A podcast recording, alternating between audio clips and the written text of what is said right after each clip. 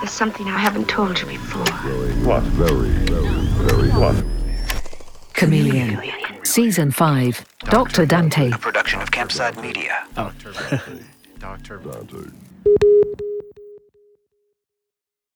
Dr. Ronald Dante and Bobby Gold, Dante's sidekick slash godson, had taken their hypnotism seminars as far as they could go, as far as people would let them. But now the heat was hot, the warnings stern, the threats from people trying to shut them down legitimate. Once we got out of hypnosis, we had so many people mad. When he had to lie low, But as Bobby Gold can attest, the Ronald Dante version of laying low was different than most people's. no, no, no, he was always trying stuff. No, he was. Ron was always trying stuff. Sure, he was now all but forbidden from teaching any iteration of his hypnosis seminar, but he wasn't leaving this chapter empty handed. Through those seminars, he had figured out the outlines of a product he knew would always sell. Um, anything you learn, it's just words. It's just, it's the most valuable thing in the world. He goes, I'm selling information. It was the mid 80s by now, and since the internet hadn't arrived in a meaningful way yet, learning was very hand to hand. And Dante was fashioning himself as human clickbait. He had a natural eye for, you know, what's out there that's a new, different idea. And then uh, he'd say, I have a way I could make a seminar out of it. Dante could see that seminars was where it was at. He felt like he could convincingly teach anything. He just needed to find something that people wanted.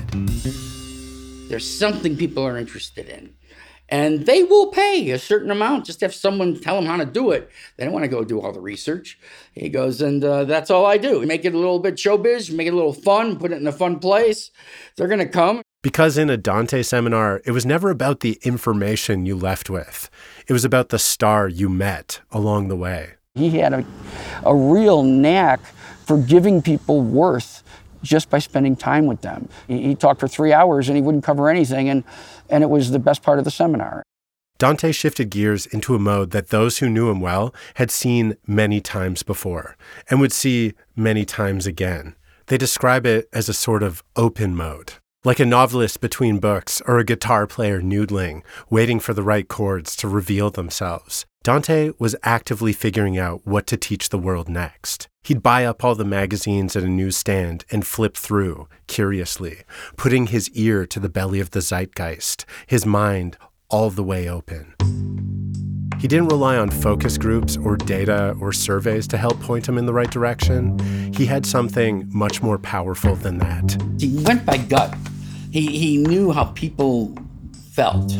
He had a great understanding for what really drove people. He had a knack for discovering what the next craze or the next fad was. Dante's wife at the time, Elizabeth. When Dante was in open mode, he was Wile Coyote, your hard earned dollars, the Roadrunner. And like Wile Coyote flipping through the Acme catalog, he was open to trying almost anything. Ron understood a concept that most people don't understand. It's testing. Testing. The secret is not just in having ideas, but in testing them. It's like you know there's gold in those hills. They don't call him Bobby Gold for nothing. Bobby had proven his worth to Dante during the hypnosis seminars, but that whole operation was one that he'd been simply plugged into. This time, though, he could get in at the ground floor of the next big thing and start a true partnership with his godfather. He would call me from time to time and go, I think I hit on something. I think I got something. And then Bobby would throw his ideas back to Dante, the two of them with an inexhaustible willingness to spitball. It wasn't about having one big idea, it was about having a hundred small ones. Test, test, test. That's how he thinks. I keep on trying different things until something works. Would it work to teach people how to be paralegals over a weekend? Why not? He started an organization that certified paralegals. Both the words certified and paralegals in air quotes. I don't know anything about paralegal. That didn't quite pan out. So he wondered could he train women how to make premium clothing, perhaps by posing as a fictitious fashion icon? Yep. He went in as Mr. Fabian, a famous designer from Europe. Did Dante know the first thing about how to sew? Nope. But Mr. Fabian did. And he was teaching women how to sew a dress. He's just trying to figure out what he can sell. So these were all little testers. Could he sell a janky little box that claims to tone your muscles by gently electrocuting them? Sure. He had these electric muscle stimulators. A small box he could buy from China for $40 and sell for hundreds. Dante brought the electric muscle stimulators, and Bobby would bring his muscles. He put these things on my muscles, and of course, I just Right. worked out. So he turned the electric, boom, boom, boom, you know, because your muscles are already kind of pumping and jumping around, and we'd sell out. Before long, Dante would have not just one line cast, but more than a dozen. Test, test, test. But after a time in this mode, Dante closed in on something. The thing that he was convinced would be the next big thing. It came to him as if in a dream Permanent makeup? Permanent makeup. Permanent makeup. permanent makeup. Dante decided he was going to teach people how to permanently tattoo onto the faces of the masses eyeliner, lip liner, and eyebrows. No more putting it on every morning. You wake up, you're made up. The more he thought about it, the more he fell in love with the idea. Permanent makeup had just started to tiptoe into the mainstream in the 80s, an era known for its not so subtle makeup. But there were no big players yet. The procedure was nascent and growing in popularity. Regulators hadn't quite figured out what to do with it yet. So even if he did run into regulations in one state, no bother, he'd just go to the next one. He went to Bobby and his wife Elizabeth and said, I found it. Our million dollar ticket is here. I thought he was nuts because he didn't he didn't have the first clue how to be a tattoo artist or a permanent makeup artist. Dante's like, that's not the point. Don't you get it by now? I'm just the coach. And then Bobby has an epiphany. And it's like, oh, he's just like the music man. Bobby tells Dante, Oh, you're the music man. Folks, listen! May I have your attention, please? Attention, please! The Music Man, the hit musical where a man who doesn't know how to play music goes to a town selling instruments and then skips town before he teaches anyone how to play them. I can handle your troubles, friend. Now you know I can. Oh, yes, I can. He goes, well, that's basically what I am. if you will. And I said, well, Music Man was a con man, Ron. He was uh, teaching people to play music he didn't know how to play. He says, yeah, but he taught them. He says, a good coach isn't supposed to know how to play. They're supposed to know how to get you to believe in yourself and get you to play. If Dante knows how to do anything at all, he knows how to convince people to look past reality. In the old hypnotism act, it was now you're a dog, now you're a child, you're the best dancer in the world. But now it was you're a successful, permanent makeup artist. Bobby said, I'm in. From Campside Media and Sony Music Entertainment, I'm Sam Mullins, and this is Dr. Dante.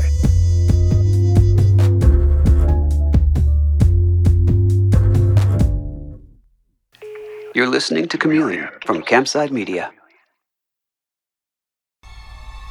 This is Chilling Tales for Dark Nights. Good evening, listener. I'm Steve Taylor, your host to a horror anthology podcast where we ask you to depart from your safe perception of reality to descend with us into the frightening depths and dark corners of twisted imaginations. With carefully curated original tales of terror each week, our deepest rooted fears are brought to the forefront by a diverse cast of voice talent and masterfully eerie sound design that bring these stories to life. We'll give you tales of unnerving encounters with the occult, harrowing hauntings, and sinister seances that show just how darkness knows no bounds. Make sure to check out Chilling Tales for Dark Nights on Apple Podcasts, Spotify, or wherever you get your podcasts. Every year, one thing is always predictable postage costs go up. Stamps.com gives you crazy discounts of up to 89% off USPS and UPS services, so your business will barely notice the change. Stamps.com has been indispensable for over 1 million businesses just like yours. It's like your own personal post office. No lines, no traffic, no waiting. Sign up with promo code PROGRAM for a four week trial plus free postage and a free digital scale. No long term commitments or contracts. That's Stamps.com code PROGRAM. You're listening to Chameleon from Campside Media. Even if Dante claimed to have great instincts as a coach, and even if he had an extreme confidence in his ability to learn new things, Permanent makeup meant that he would essentially be teaching people how to become a tattoo artist, which is a real art form, obviously. And even when you're not exclusively tattooing high stakes parts of a person's body, like, say, their eyelids, it can take a couple of years of apprenticeship before you get good. Dante looked at the existing system and thought, I don't need two years to learn this. So what did he do? Study for one year? Six months? One lady, an Asian lady, showed me in one hour how to do permanent makeup. That's all it was. And after this one hour in this woman's studio, Dante left convinced that he could do this. Because, yes, tattoo work is sensitive work. Needles are going into people's skin. But the tattoo training didn't have to be. He could just teach the students the way that she taught him. Working on a banana skin, first of all, with the tattoo needle. And then they would go from there to pig's ears to, you know, get a sense of working on real skin. The wheels were turning in Dante's head, dollar signs in his eyes, thinking, this is going to be a piece of cake. He's going to be so easy. You just make a certified board, you make this, you make that. We go to all the cosmetologists. They're always looking for a way to make money. Because what does nearly every town in America, even the smallest of them, have? A beauty salon. There are tens of thousands of them in the US, filled with people looking to expand their offerings. The students would be 99% women, a crowd very much in Dante's wheelhouse. So he'd show up well coiffed, impeccably dressed, charm the hell out of them, and then at the end of the seminar, every student would leave a certified dermologist. And no, I didn't mispronounce that. And yes, it is a word that Dante made up. He'd offer a certificate in the made up field of dermology, and to top it off, he'd even sell them his own marked up tattoo machines and about those machines. It's only a bell. Uh, the tattoo machine is a bell, a doorbell. Do you realize that? It's a doorbell. Uh, That's all it is. It's a ringing doorbell. This is real. People have been modifying doorbells into tattoo machines since the 19th century. And for Dante, it would be an easy way to make a few extra hundred dollars a person. This was all going to work. He was certain. Every great idea needs an equally great name. He had one of those too. Permaderm. Permaderm was a, a permanent makeup procedure which I invented. Coming to a town near you, Dr. Dante, revered pioneer of the permanent makeup industry, a man who has tattooed permanent eyeliner on more satisfied, beautiful faces than anyone else alive. Come learn from the godfather of dermology as we know it. All it'll cost you is two days of your time and $1,800. I was going to teach people how to do Permaderm, which was cost $1,800 a class. And uh, it was a two day class. Company named, industry made up, ads placed. It was time to take this show on the road. They made plans to do a trial run in a few test cities first to see how viable this would all be at scale. Okay, the brochures worked, the calls were working, everything was working. Now I got to actually teach the thing. And it's here where it's important to mention the one caveat to this whole plan. Just one small, very minor, no big deal issue. He didn't like needles. he didn't want to be, he didn't want to be doing it himself.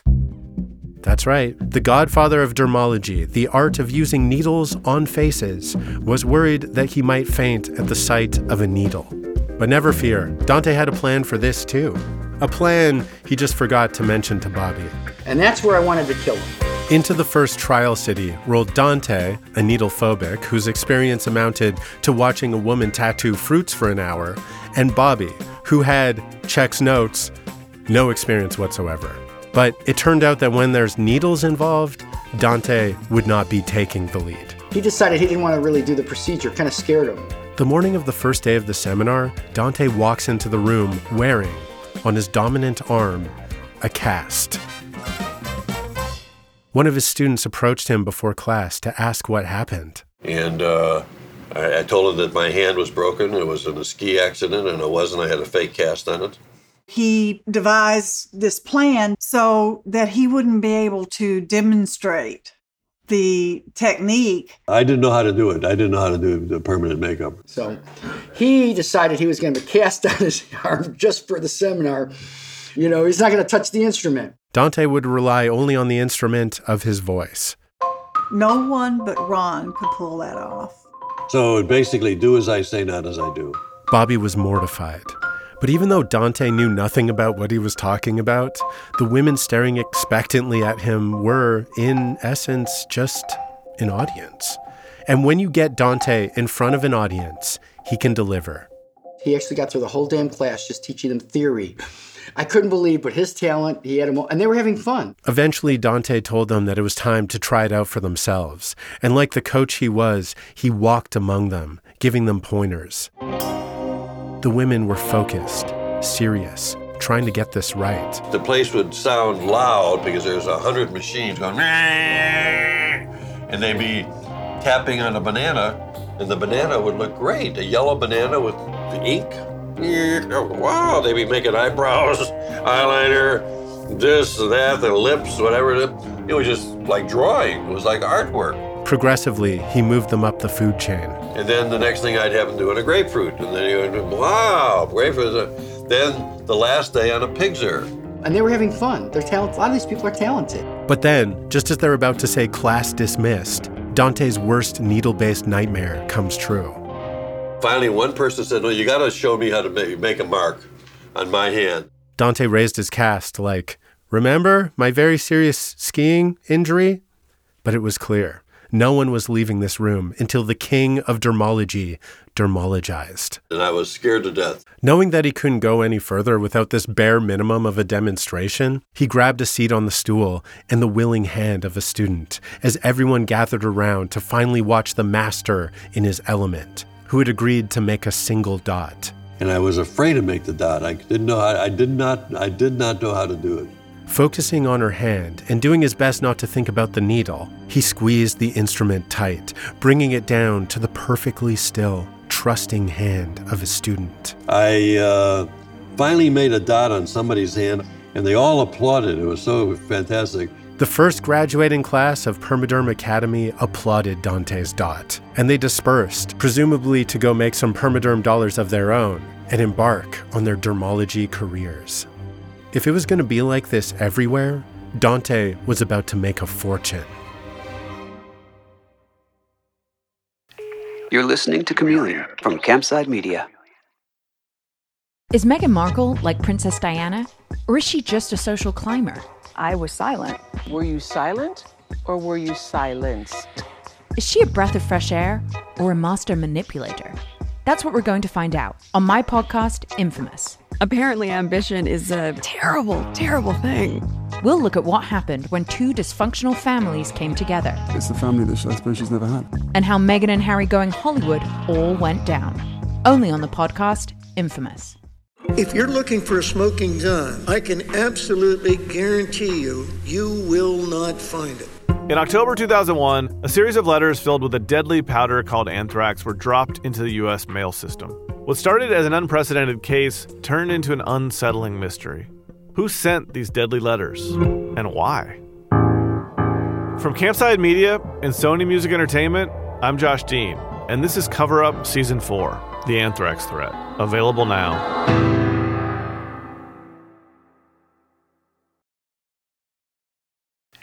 You're listening to Chameleon from Campside Media. Dante and Bobby had made their way across America enough times with hypnosis seminars to know which markets were, let's say, more embracing of new ideas.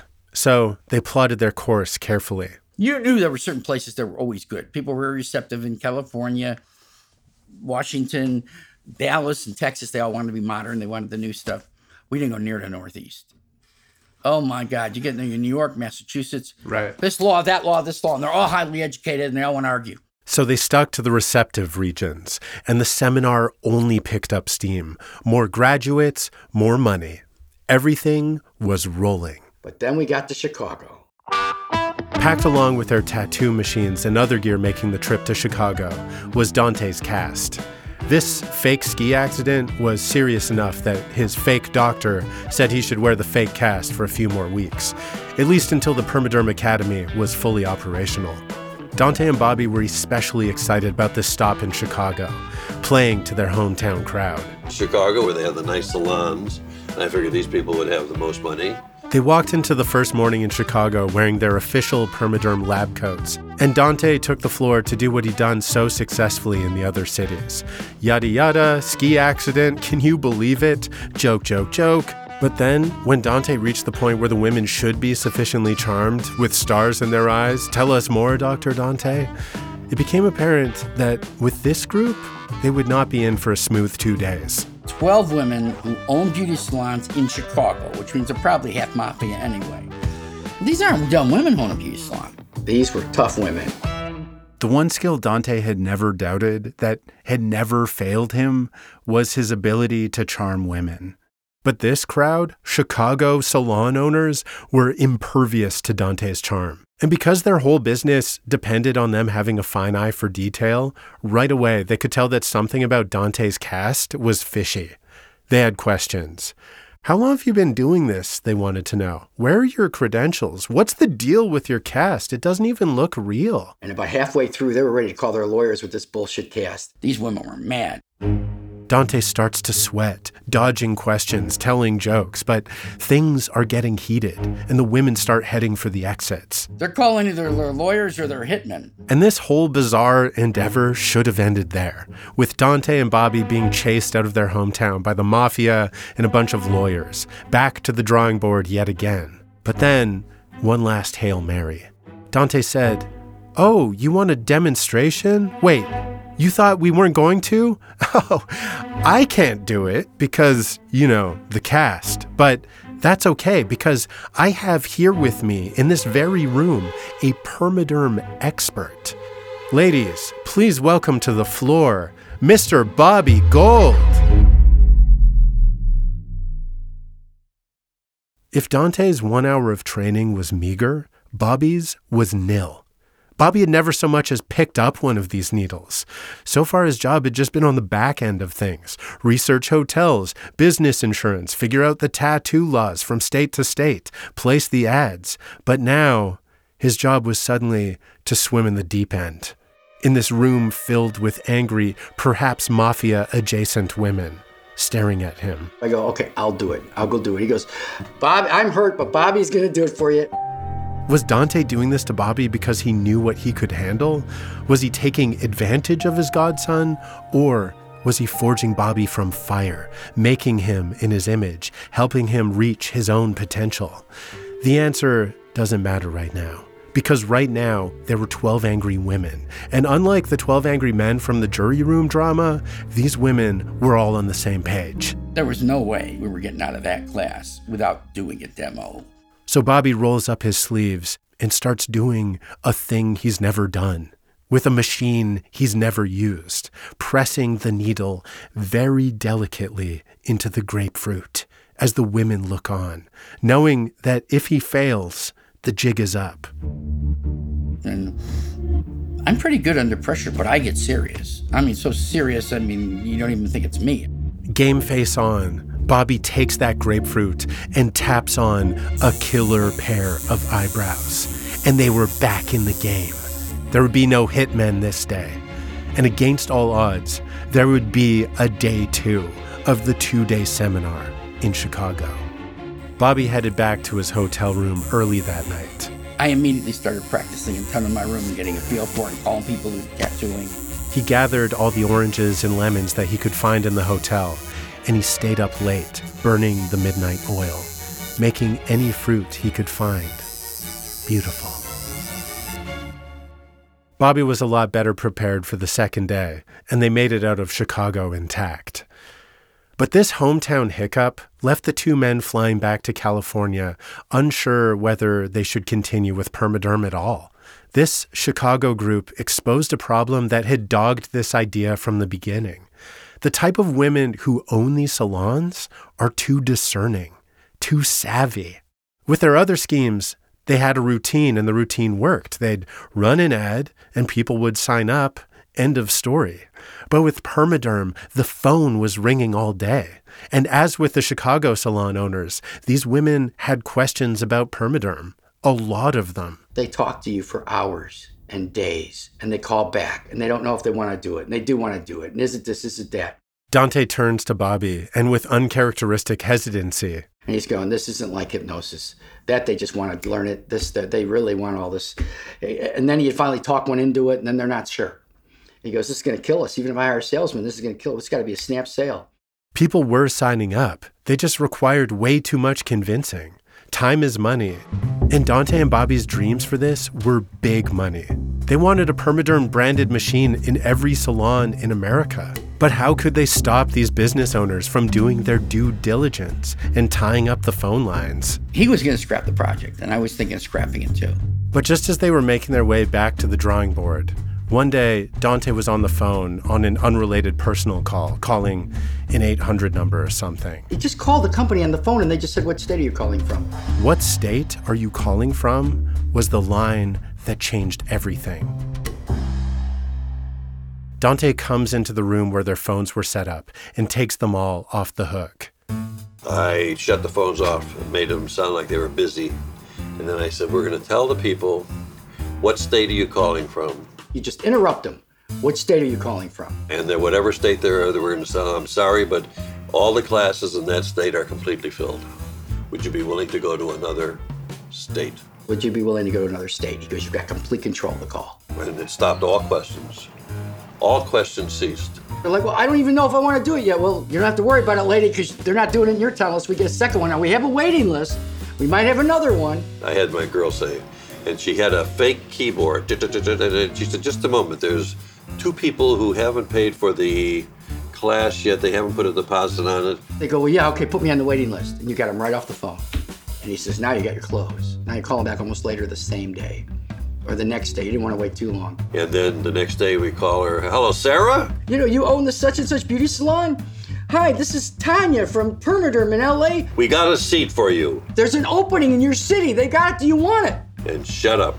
Don't say a word. Don't sell it. Don't say nothing. They feel all the pressure because it's a takeaway now. It's like, do you want it? It's like having a ticket for that big concert. And then she had to send the money that day. And all of a sudden, we took what was two months on the phone with them talking to all their relatives to suddenly nine times out of ten, boom, and you had your sale. And they sent the money that day. You're listening to Chameleon from Campside Media. You're listening to Chameleon from Campside Media. From the almost ashes of Permaderm rose Dante's greatest epiphany, an epiphany that would change the course of Permaderm and the course of everything that came after it. This breakthrough would make Ronald Dante a millionaire more than once, and it all started with What state are you calling from? Up until this point, Dante had always relied so much on print, but now it was obvious that the phone was a tool that they hadn't deployed to its fullest potential. Because with Permaderm, they weren't trying to reach the masses in a way that they were with hypnosis. They were trying to sell a relatively small corner of the beauty market. They didn't need to carpet bomb, they needed to snipe. The challenge was that salons get calls from all manner of hucksters all day, every day. It's a really competitive industry. And then another stroke of crooked genius. Dante thought, how do you stand out in a competitive industry? How can we be not just one more phone call from one more vendor begging the salon to buy our product? How do we get them to beg us for our product? The answer create your own demand. First, Dante hired a small army of phone operators. He puts an ad out to hire phone operators to just make phone calls. And he said, You think three calls for every beauty salon's enough? I go, What are you talking about? He goes, To make them want it. They got to want something that everybody's talking about. Once a week, a given salon's phone would ring, and the operators that Dante was paying minimum wage to would ask, Do you have that new Permaderm where you get the permanent makeup? They'd say no and hang up. Same thing the next day. Do you have that Permaderm? I want to get it. And then what should arrive in the salon's mailbox a day after that but a slickly designed Permaderm brochure? Oh, wow, it's that Permaderm thing everyone's been calling us about. And these brochures that had Liz's before and after on the front had all the testimonials on the back of the neighbors and all these people. And, and, and you know, and, and how it's been done in Asia for years, and he's going to teach you the secrets. So if you're an owner fielding these calls from people who want this thing you've never heard of, you're going to prepare a list of questions and call that number. And the damn thing's filled. Oh, wait, we do have one opening. It's yours if you want it, but you have to pay today. And the cycle continued. Create demand, fill it. Very quickly, according to Bobby and Dante, they were picking off hundreds of salon owners on the back of Dante's phone technique, all at around $2,000 a pop. Seminars were filling up all over the country. By then, Dante was in his 50s. He'd done his time as a traveling act and knew that life on the road is a young man's game. Whereas Bobby was the prime age to undertake this project, and he was chomping at the bit. I was getting too tired for the road. And then Bob, he says, Let me take it on the road. Give me a couple of thousand dollars and I'll take it on the road. Dante said, It's all yours, son. Make me proud. So Bobby packed the world's most unusual suitcase, filled it with ink, bananas, and pig's ears, and hit the road. I gave him $5,000 a week. So he made a lot of money and he pick up a lot of girls and stuff like that. Dante's lifelong mentorship was paying off. Bobby was on the road getting in his reps, and very quickly, the student was becoming the master. It took Bobby some trial and error before he landed on the coaching style he'd go with. At first, he tried his hand at being a Steve Kerr type, you know, encouraging, player friendly, but then he scrapped that for a different persona altogether. On the first morning of class, he'd stand in front of a room of new students and look at them coldly. I go, look, I don't know what you heard, and I don't care what they're doing back at the office. My name's on this thing. You don't learn this? I don't think you're good enough. You don't pass. You can take it again. You don't pass. All the students would straighten up in their seats. Is anybody thinking they're going to come here and get rich? I just badger them. If you guys don't buckle down this weekend, we're going to have to make this thing two weekends. Two weekends? This is serious stuff. You just wanted to take their head and say, I'm not going to tell you it's easy. So now what are you going to do? You know, then they'd all be happy calling home. No, I think this is legit. This guy's a real asshole. Once they perfected the whole machine from cold call to bad cop teacher to handing a salon owner a laminated dermology certificate, Bobby and Dante say they were printing money. And meanwhile, we made a quarter of a million dollars uh, a week, which is uh, profit, which is all we're talking. I mean, it's all net. It was all net profit, and it was an all net idea. Bobby was the face of the thing, and his godfather paid him accordingly. I made him a couple of million dollars on the road trip that he had taken. For the several years of Permaderm, Bobby was living the baller life, staying in a different luxury hotel every week. Every city there was for 50 weeks, every major city in the country. It was their salad days. But with the money also came the prying eyes of the authorities. Regulators at the Federal Trade Commission started just checking in with the two of them. The issues the FTC were having were not large. It started out with something small that was printed in his ad copy that they wanted changed. Because of his advertisement, he said that the process was painless. It wasn't painless, it was tattooing. So they said change that copy, a pretty reasonable request. But even something as minor as that is completely out of the question with Dante. He wasn't willing to change his advertisements. He just didn't want to. No, not changing it. So next comes the fine. And when a federal agency fines you, even for a small amount, there are suddenly stakes. Especially when you're running a not 100% legitimate or above board business. In these situations, it's best to comply with a smile so they don't probe further because it wasn't like he didn't have the money to pay the fine. He just didn't think he should have to pay it. He'd run into things like this before, and he always came out unscathed. By that time, he was thinking he was invincible. So he saw these probes and the fine as a challenge, as a game almost.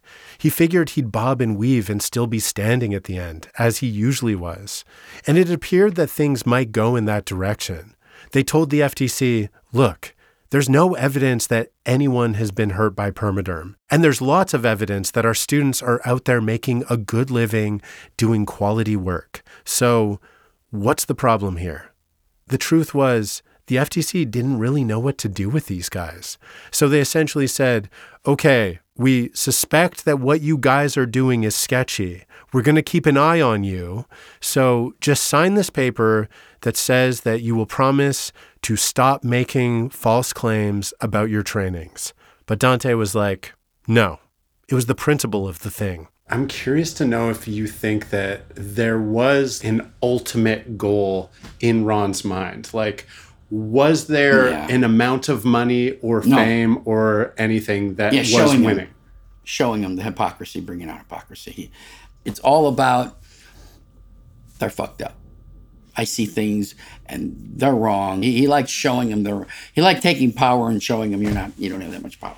And it's this way of being that attracts people like Bobby to Dante in the first place. Running with Dante is exciting. It was edgy. There's a thrill to skating the line of every rule and getting away with it. Bobby loved this life, but only up to a point. He had a limit, and he assumed Dante did too, but he didn't. Because, sure, Dante loved the money, the power, the fame, the women, but what he really loved was the game. And in this game, he was the hero, and they were the villains. He was so right about so many things. He just had this little devil in him. He liked fighting the government. And it's here where the thing that made Bobby and Dante a great pair started to break them apart. Dante was the ideas man, and Bobby the doer of ideas. Before, that had meant perfect harmony, but now it was splitting them apart. Bobby was like, Well, you've been sitting at home cashing checks. I've been on the road sweating it, building something. Let's just jump through these little hoops so that we can keep milking this cow.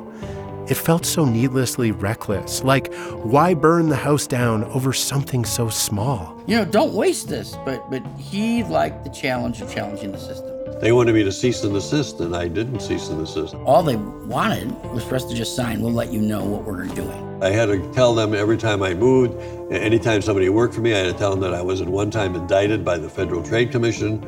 But he wouldn't, even when the walls started closing in. Bobby couldn't hold it in anymore. You know, I'm getting mad because the, these are powerful people. You know, we won. Let's get out of there. And I keep pissing them off. So I'm actually saying things like sign the fucking papers. Why are you antagonizing these people? Bobby felt they were 95% legitimate already. You think you're sticking it to the man, Dante, that you're being punk rock, when really you're just being stupid. This fight between them played out for over a year. Bobby would keep carrying on, figuring that he could protect them both by crossing the T's and dotting the I's himself when Dante wasn't looking. Until one day, Dante did something that crossed a line and changed his relationship with his godson forever. He did one thing I hated. Uh, He did one thing I hated. One day, Bobby checks his mail, and there's something with the state of Colorado seal on the envelope. And all of a sudden, I'm getting notices from the Attorney General of Colorado. And these notices said, You signed something that said you'd never come to our state again, and you violated it. Bobby had no idea what this was about, so he called Dante. And Dante said, Oh, that. Yeah. So. Ron had gone out there, done a deposition as somebody other than Ron Dante, described Ron Dante as bald when he didn't want to hire a lawyer because we'd already been there and now and he wasn't going back. And apparently they needed me to sign something too.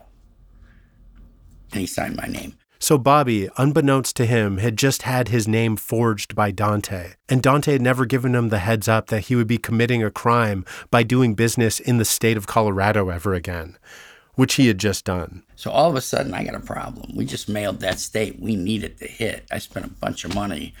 And um, I got the attorney general saying I broke a major thing I signed. I'm never supposed to do business in Colorado again. Dante had always been comfortable throwing Bobby into sticky situations. But this wasn't like when he would put Bobby in front of a crowd when he was a little kid, or when he sent him to get signatures on bad contracts, or when he threw him to the wolves in the first permaderm stop in Chicago. There's a code among outlaws. We can scam other people, but never each other. Bobby said, You could have landed me in prison, Dante. And, and that's when I realized it was partly it was, oh, geez, I'm, now I, I realize anything I do with Ron, we're always going to have this battle with the government. Bobby from day one had been as loyal as you can possibly be. He would have done anything to help his godfather. He loved him, and he'd put himself in harm's way again and again. But this time, it was Dante putting Bobby in danger, exposing him, and it was over nothing. Bobby knew his pleas and arguments to make this operation more legitimate would never be considered, and therefore, he knew he'd never be safe. So Bobby did something that his younger self never could have imagined when he sat at his childhood kitchen table, listening in awe to Uncle Ron's incredible stories, longing to be part of his exciting life. Bobby turned his back on Dante, and he took the idea of permaderm with him. The idea was good. The execution was not. Even though he knew it would piss off his godfather, he set out on his own. And so, Dante lost his right hand man, the doer in their dynamic duo. The one person who, if anyone was capable, could have kept Dante in check. And he would need to be kept in check. Because with no one to rein him in, he was back in open mode. And in the pan of Dante's ideas and future schemes, the biggest kernel of all was about to pop. Next time on Dr. Dante. The lawyer told me, he said, if I if I don't want to go to prison, I got to go south or north, Canada or the other place.